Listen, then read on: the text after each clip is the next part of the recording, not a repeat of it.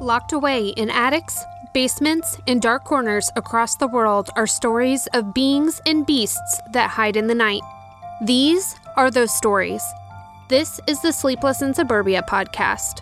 I'm Brooke, case manager for our team, and this is the audio recap for case 123 The Shrieking House. I grabbed my phone as it vibrated across my wooden patio table. Ford's name lit up on the display. Hey, lady, how are you? I asked, sliding my podcast case bookmark into my copy of Summit Lake by Charlie Donlea.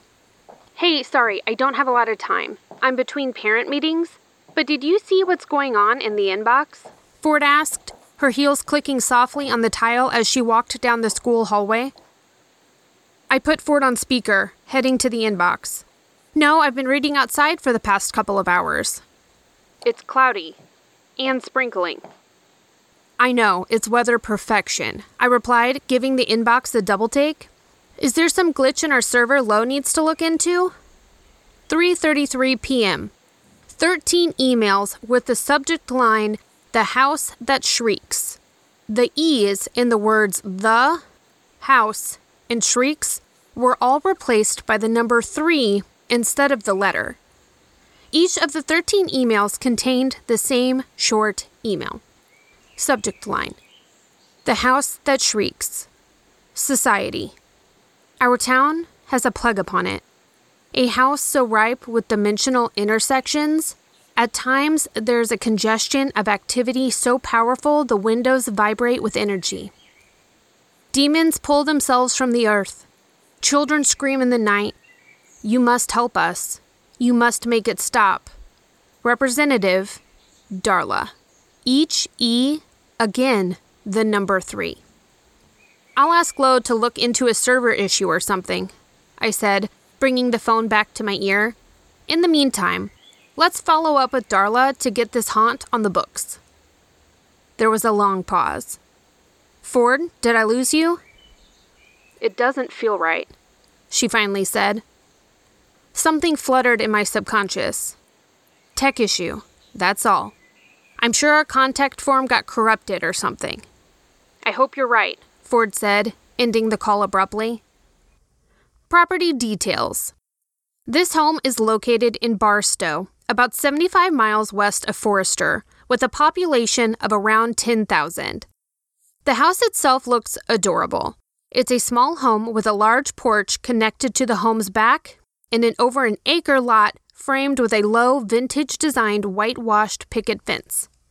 It was built in 1932 from a kit purchased from Sears. The style, known as the Gordon, could be bought to make five or seven rooms and a bathroom. The main level has a kitchen, living room, bathroom, dining room, and two bedrooms. The second floor has two bedrooms and a water closet, a tiny room with just a toilet and a small sink. The monthly house payment was only 35 to $60, depending on the kit's size. We actually found a 1930s ad for the home. We will share it on Facebook and Instagram. We're at Sleepless Suburbia Pod. Team update Ford loves her crystals class, and she's asked to do a crystals corner every episode for the next couple of weeks. This week's Ford approved crystal is clear quartz, considered the master healer of crystals and stones. This minimally colored stone has a wide array of purposes. You can put it with other stones to cleanse them or place them in a sunny window to jumpstart the room's positive energy. Carry the stone with you to help amplify one of your intentions and to protect you against negative energy. Clear quartz is an excellent stone to start your collection with, and Ford encourages you to find a local shop, if at all possible, to purchase your stones from. If you don't have one near you to test and see how the stones feel, there are lots of small shops on places like Etsy to get some pretty great stones. And that closes Crystal's Corner for this week. The only thing keeping Prue's family up at night is Kickstart. She has the energy of about five toddlers at all hours of the day and night. Her best puppy life has exactly two speeds zonked out of sleep and Mach 10 hyperdrive. Lowe's been working to update our website, including increased security stuff, because cybersecurity is her slow jam, and getting new blog posts and other content added. You'll also find that she's added a tab to our Patreon page, where patrons can access some pretty fun perks and exclusives. If you want to investigate what's happening for our patrons, go to sleeplessinsuburbia.com and click the Patreon tab. Claire has lost her ever loving mind and has signed up for a duathlon. It sounds terrible before I Googled what is a duathlon. This crazy woman is signing up to run, bike, and then run again on purpose, you guys. That's a 10K run, a 40K bike ride, and then they wrap everything up with a 5K run for fun or something. If my math is correct, that's a million and a half miles. If you see me running, run, because I'm getting chased by a bear, serial killer, or flesh eating supernatural creature. I had another visitor during a wakeful moment in the night. This woman came to me shrouded in green light. I noticed the green glow lighting up the foot of my bed before I saw her. My eyes finally settled on her, and I was instantly flooded with a feeling of unease. Trisha's words came to me ask her what she needs. But the vibe off of this night visitor, I didn't want to know. She actually kind of scared me. Where the previous visitor in the sweater didn't seem to notice me, this one stared right at me. After two to three minutes, the woman faded away and the green haze lingered a little bit longer. I definitely need to figure out how to keep her menacing energy out of my bedroom, or I'm never going to sleep. Lark is just starting to settle in for the fall semester. She's decided to cousin nap James and Michael this weekend for a mini road trip. It's only a couple hours away. To scare the bejesus out of them at a drive through haunted attraction. It's themed like The Walking Dead. As you're driving through, your goal is to escape the hordes of the undead. It's guaranteed that James will not sleep for weeks, but maybe a good zombie scare will soothe his 13 year old edges a little bit. I said with deep passion, heck to the no, to Lark's invitation to join them on this haunted adventure. I scary movie. I paranormal investigate. I do not haunted house attraction. Why? Because people scare me especially people in masks or makeup where I can't ID you in a lineup if I need to. Historical Society Research. Buckle up, spooky crew, because this history is crazy. When Lark and Prue gave me their research, I considered calling a meeting so I could vote to skip this property altogether. It's such a dumpster fire of intense past that I'm not even sure where to start. The best place to begin, I think, is with the dark history that may have tainted the ground not only where the shrieking house was built, but also the entire town of Barstow. Sifting through old boxes of material at the Franklin County Historical Society, Prue found several mentions to the execution of six Civil War soldier deserters on the property. One document, presumably written by a bystander, detailed how the wife of one of the men begged for his life to be spared. He'd only left his regiment to come home to their new baby boy. The execution order was upheld, and the woman fell to the ground, unable to walk. She was left there through the night as she cried uncontrollably, all alone. In the online archives, Lark found evidence that the property may have been the same location as a pre Civil War slaves' quarter. The land was once owned by Captain L. Carter, captain of one of the first militias in the Civil War, and his wife, Lucretia. Lucretia is listed as owner of the slaves who worked the property, and there were lots of rumors that she'd had inappropriate experiences with some of the young enslaved men, which may have led to her death at a pretty young age. Lucretia was found bludgeoned to death in the barn, no one was ever convicted or even suspected of her death. At the time she was attacked, everyone had been away from the farm. Trigger warning here on the next couple of pieces of history. If you need to hit that 30 fast forward button, go ahead and do so a couple times. In 1974, just one street over from the Shrieking House, a violent murder took place. The murder weapon? An axe. A woman came home to find her husband in the heated passion of an affair. As the wife went to the shed, the mistress fled the home, leaving the husband the only one inside when the wife returned with an axe. She struck him at least six times with the axe. As he lay bleeding, she turned a shotgun on herself, completing suicide. Unfortunately, this type of violence wasn't a rare occurrence in Barstow. The city has an unusually high rate of suicide attempts and completions per capita. One of those suicides was a man who completed suicide with a revolver in front of his young nephew while standing in his backyard.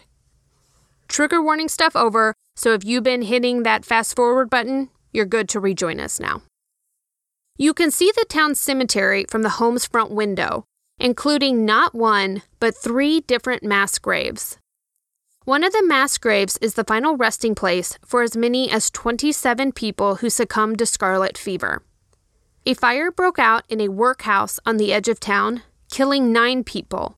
The families did not have the means for private plots or burials, so they were all buried together in the second mass grave. We couldn't find the details on who rests in the third mass grave. The headstone for the large plot simply reads, May they rest with the Lord. There are whispers in the region to avoid the town altogether, or risk falling victim to a curse. The house had such a gnarly reputation that even the Roman Catholic Church wrote a 192 page report classifying the Shrieking House's presumed haunting as a demonic infestation, oppression, obsession, and possession. Whew. Another infestation but this time of a supposedly confirmed demonic variety. A famous paranormal researcher visited the location in the 1970s, warning that, quote, prepare yourselves and your soul. The oppression, it's far from over. Two trusted sources both cite demonic oppression as an explanation for the happenings in the house. But what about the people who lived in the home? Paranormal activity in the home can be traced back as far as 1965, and from 1999 through January 2002, seven families called the Shrieking House home. Seven families in less than three years. That's a lot of broken leases. In early 2003, a family of three, a mama and her two young kiddos, moved into the idyllic home seeking stability after a devastating life event, a really messy divorce. The trio lasted only 12 days in the house before they were forced to flee for their lives. By comparison, the Amityville's Lutz family lasted 28 days, plagued by intense paranormal happenings that sparked such popular scary movies as the Amityville Horror. Back to our family of three.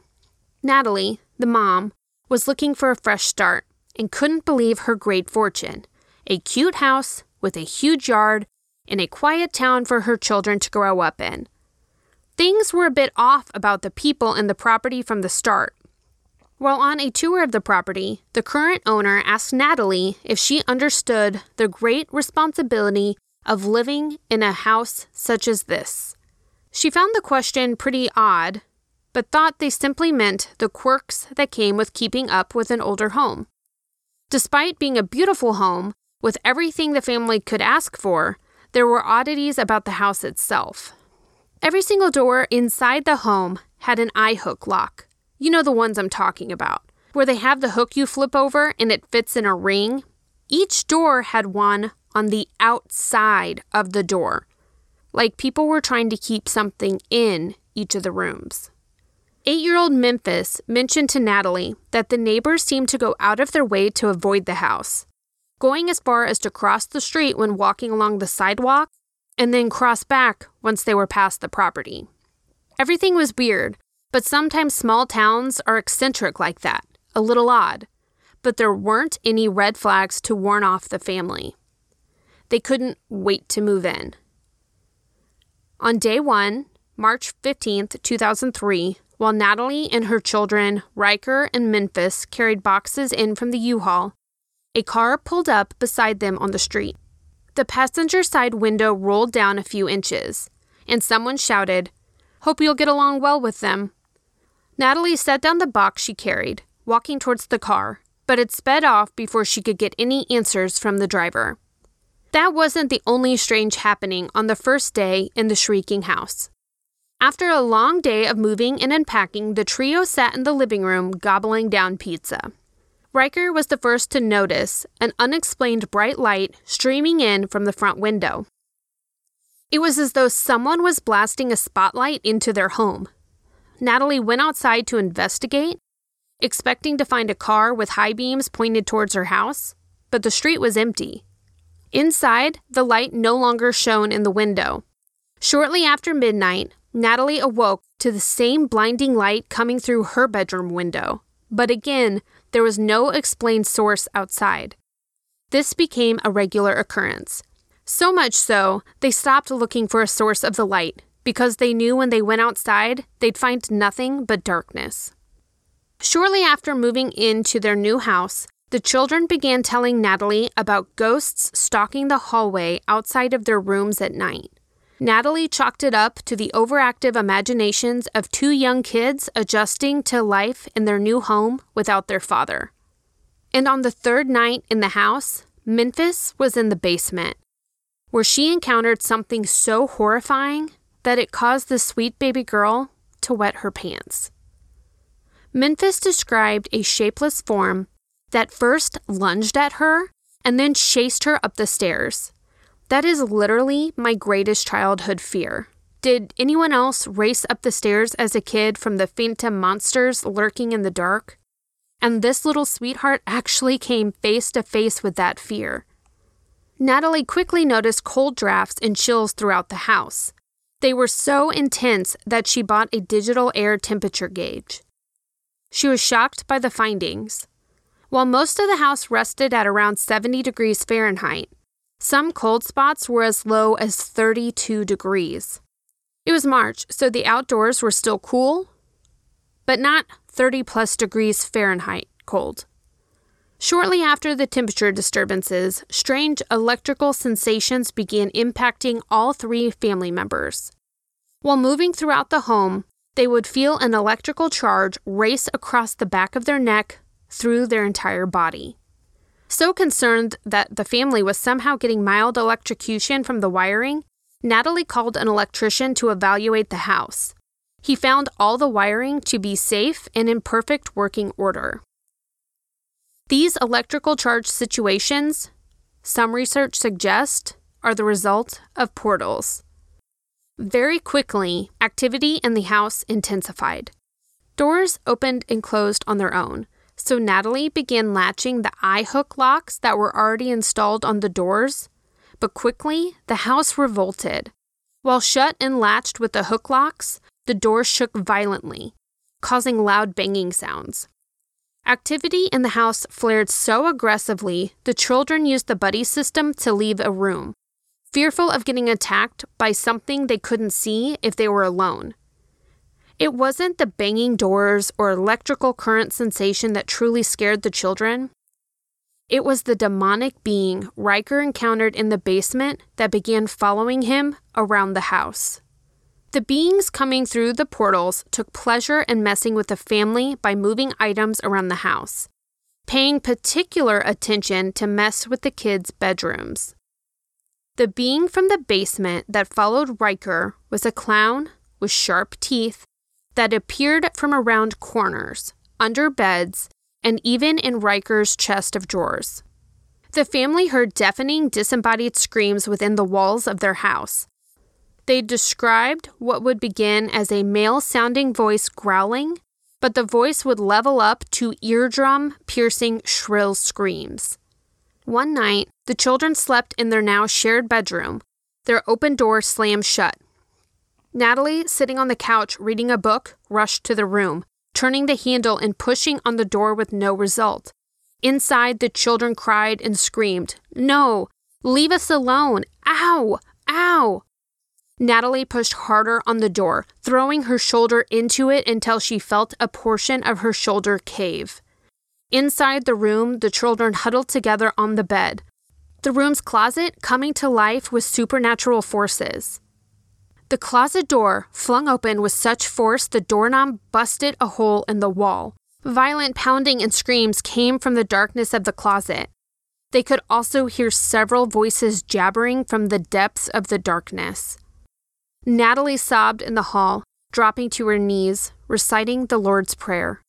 Halfway through the second time, the bedroom door creaked open. She rushed in, wrapping her arms around the kids, and together they raced from the room, down the hall, and out the front door. From the lawn, looking back at their home, they watched a black mass race room to room, looking for them.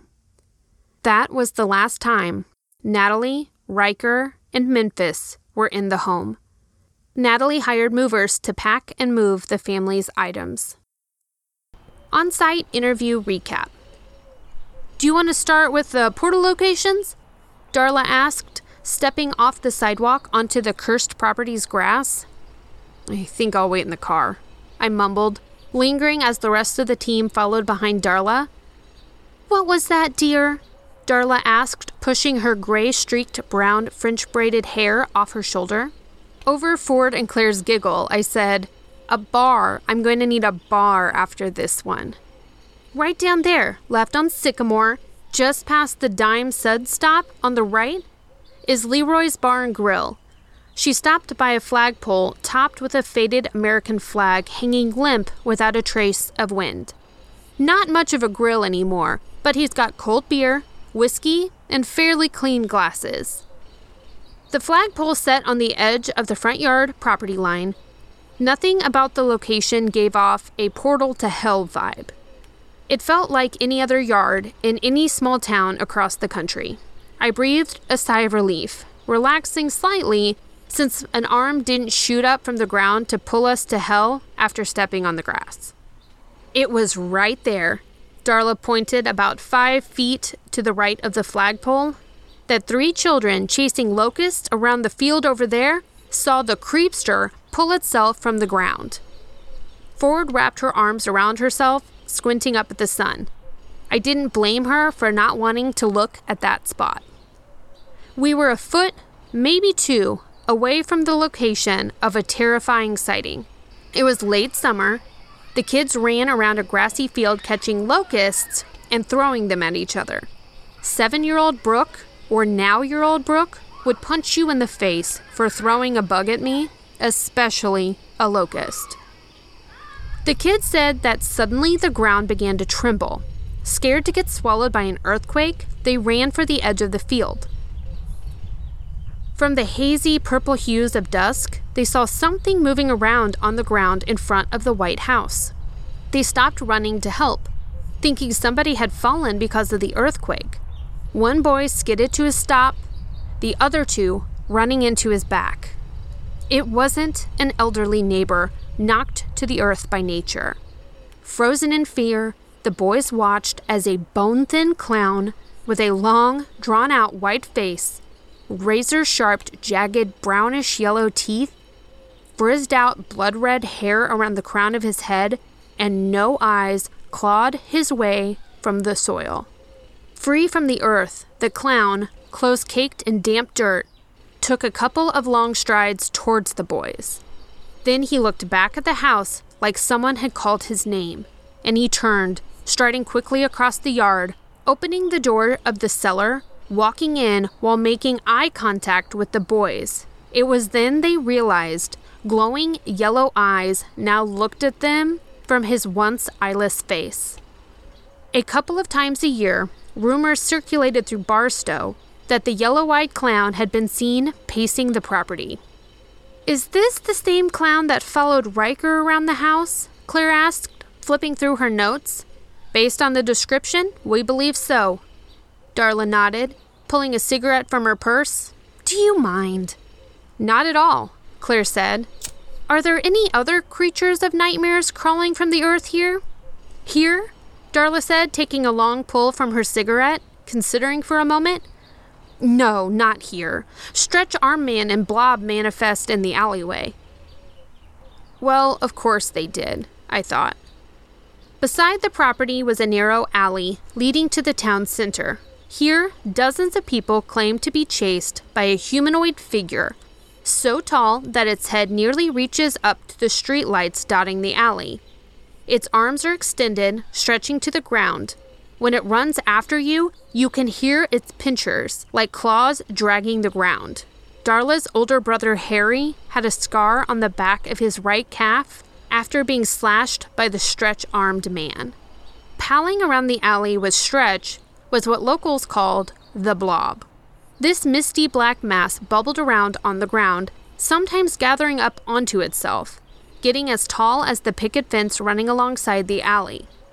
Does the blob chase people too? Ford asked. Not to my knowledge. It seems almost bashful. Once somebody notices it, it sinks into the ground until all traces of it are gone. She gave us a wave. Now, just this way is the cellar door. The cellar could only be accessed from outside the home, just past the white wooden door were a handful of cement steps leading to a dirt floored room. The room was super cramped, maybe six by six. The strange thing was, in the center of the room was a puddle of mud. Muck, maybe?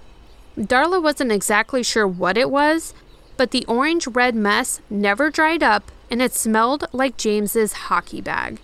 Okay, honestly, the smell wafting up from the cellar steps was putrid. Can we go down there and poke around? Ford asked. You ladies are more than welcome to poke around wherever you'd like, but I'm already closer to this hell trap than I care to be, Darla said. Because? I pressed.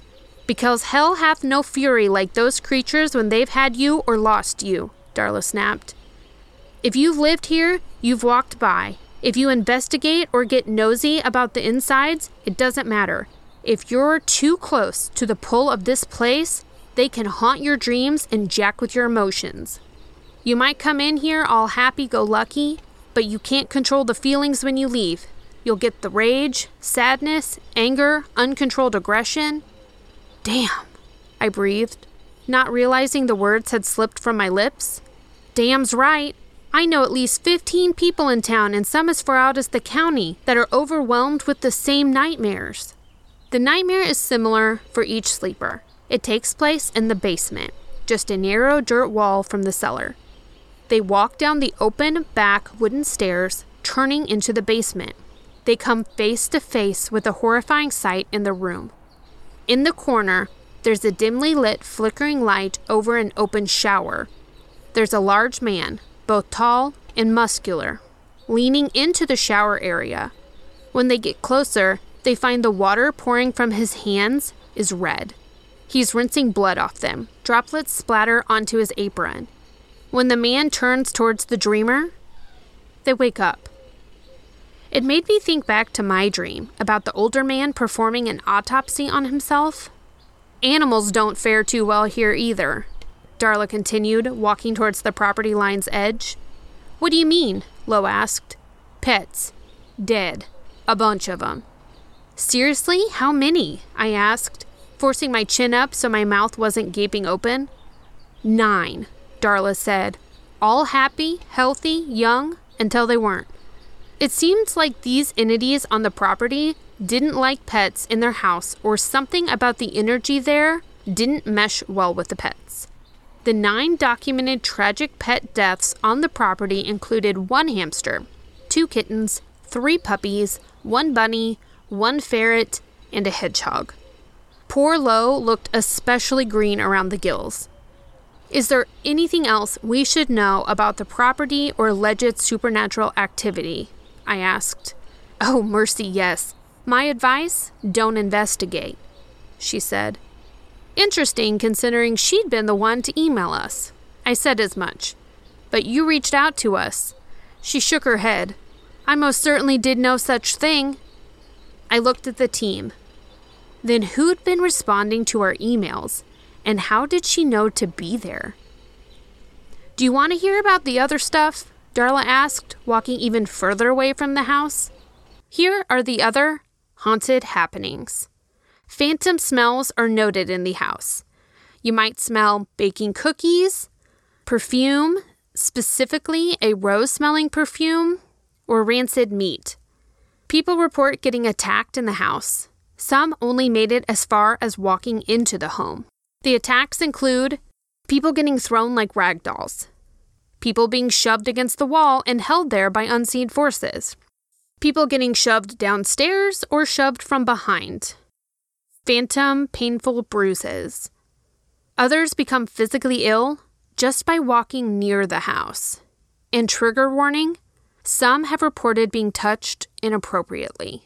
People report hearing and even capturing EVPs of disembodied voices, mumbled prayers, heavy breathing, growling, singing, and screaming, like what Natalie, Memphis, and Riker heard. Passerbys have reported seeing the shadowy mass moving across the windows in the home. People have also come face to face with monsters, leprechauns, and clowns while on or near the property. It seems like this house, or the evil hiding within it, takes a particular interest in terrorizing the children in the home and tapping into adults' childhood fears. At least three former residents showed signs of demonic possession. Previous residents and past investigators believe there are five non living tenant regulars on the property a man, a boy, a woman, a girl, and what's very possibly a demon. Investigation recap.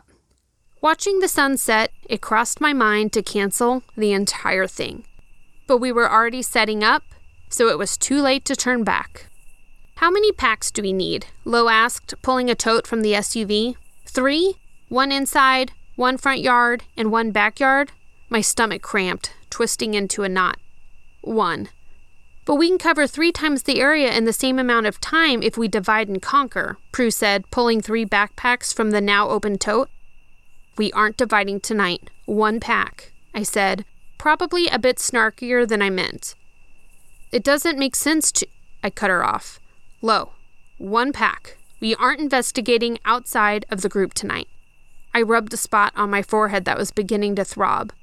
I don't. It's. Something's shifting here. I want everyone close. Lo's hand dropped from her hip, and her pinched eyebrows softened. You okay? she asked. I'm not sure if any of us are okay, I said, reaching into the car for the protective medallion my great aunt Beatrice had given me. I really don't know.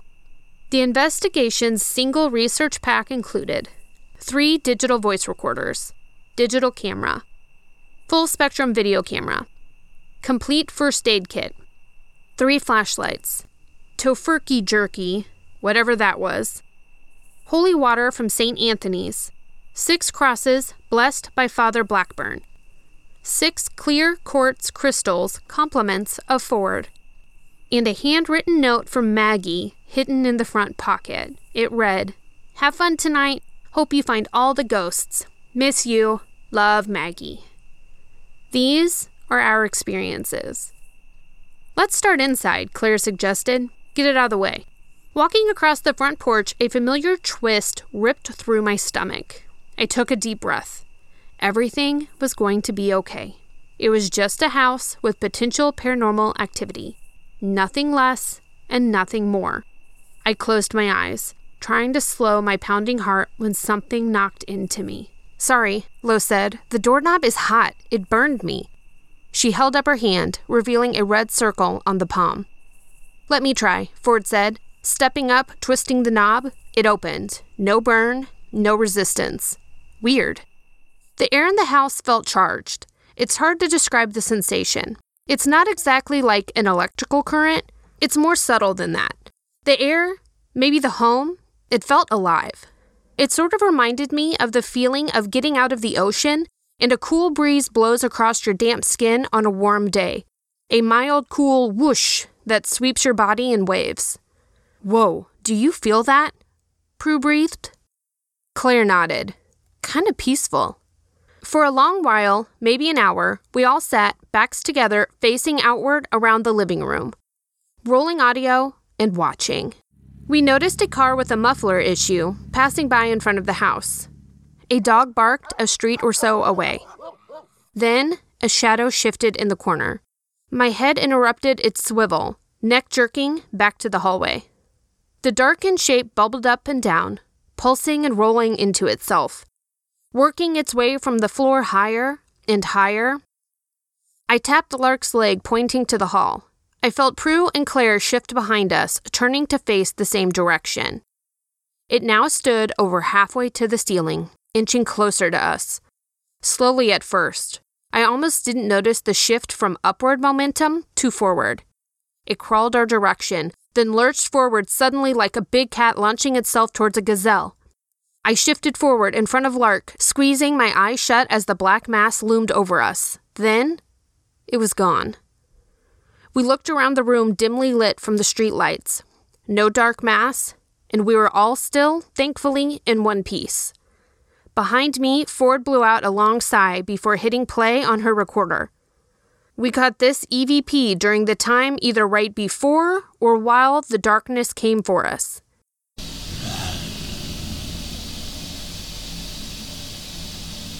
Demon in the house, Lark said. Did you also hear the growl? We worked our way to the kitchen, looking out the windows towards the alley Darla had shown us earlier. From deeper inside the house came bang bang. I broke my own rule, walking alone into the hallway where the door to the basement swung open and slammed shut on its own. Without thinking, I dodged through the door, down the nearly pitch black staircase towards the basement.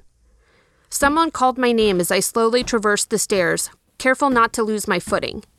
Behind me, I heard another set of feet working their way down the stairs. One of the girls was braving the bowels of the home with me.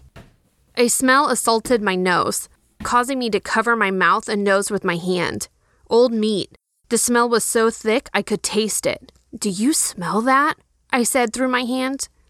Another step down, and a cold chill encompassed my body. I shivered, torn between wrapping my arms around myself to ward off the chill and covering my face from the smell.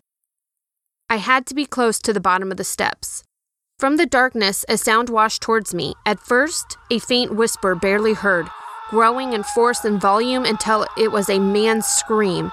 A force knocked me backward, but one of the girls caught me from behind. In the middle of my back began a dull burn, growing with intensity until I stepped away from whichever team member supported me. I reached behind me. No one was there. I screamed, stumbling up the stairs as fast as I could, tears sliding down my cheeks. In the hall, I ran towards the living room, into Ford's arms. Who came down with me? I asked, panting. What do you mean? Ford asked, patting my back, and I winced. Someone was behind me on the stairs. I heard the footsteps. Whoever it was caught me when the entity knocked me backward, I said. It wouldn't let us past. Claire's voice came softly. None of us were on the stairs. A cry escaped my lips. Check my back. Get a flashlight. Look at it. I felt the back of my t shirt lift as a flashlight clicked on. Three scratches, Lo said. A digital recorder caught the scream that plowed into me on the basement stairs. Let's listen to that audio now.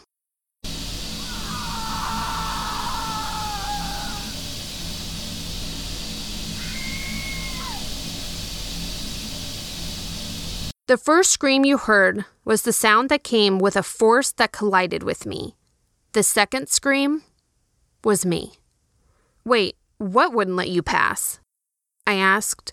Lark described a faintly glowing figure peering out from the first door in the hallway, which led to a bedroom. The figure had stark white hands with nails filed to a point, gripping the doorframe. Between the two hands was the sideways head, with two glowing yellow eyes with pupils like snakes and a single red tuft of red hair. It watched them, vanishing as I rushed by from the basement. And we're done inside, I said. Outside, we all took a collective breather before deciding to head to the alley for a quick investigation. We moved slowly down the alley, thankful for the streetlights overhead Five feet in front of us, we heard a loud clang. A large trash can toppled forward and rolled towards us. We searched the area and didn't see any raccoons or cats, but we still can't say conclusively this was paranormal. Loading up the SUV, Claire stopped, tote in hand, facing the house. I followed her gaze. In the upstairs window, just visible over the windowsill, were two yellow eyes looking down on us. Wrap up. We reached out to Darla following the investigation, but have had no response from her. This is the first time in our history that a client has ghosted us after a completed investigation. We agree with previous investigators that there are likely three portals here, bridging the gap between our world and another, or maybe others, plural, making it possible for these restless and aggressive creatures to pass back and forth easily. We believe it's possible that countless entities come and go through the portals, with a few sticking around to be regular ominous presence in the house and surrounding property. This cute, cozy looking home is proof that you can't judge a book by its cover. By appearance alone, you'd never know what nightmares hid behind the white picket fence. We would say, without question, avoid this location. Or if you're braver than most, take your priest, holy water, smudge bundles, and crystals. We're fascinated by the paranormal. We head out at night looking for it, but the risk far outweigh the curiosity at this location. Without being able to get a hold of Darla or anyone else, we tried reaching out to the city office and historical association with the evidence we collected. We've yet to hear back from anyone. It's not possible or safe to close case 123, the Shrieking House.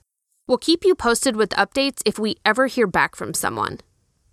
If you want to stay up to date with everything happening behind the scenes, you can stay connected with us on Facebook and Instagram. We're at Sleepless Suburbia Pod. We will be back next week with another case. Until then, thanks again for listening to Sleepless in Suburbia. If you enjoy our cases, please make sure to rate and review us wherever you listen to podcasts. When you do, take a screenshot then email us the screenshot and your mailing address to hello at sleeplessinsuburbia.com, and we'll send some podcast stickers your way. Oh, and make sure to subscribe so you get our new case each week. Until next week, stay the heck away from Barstow. Bye, everyone.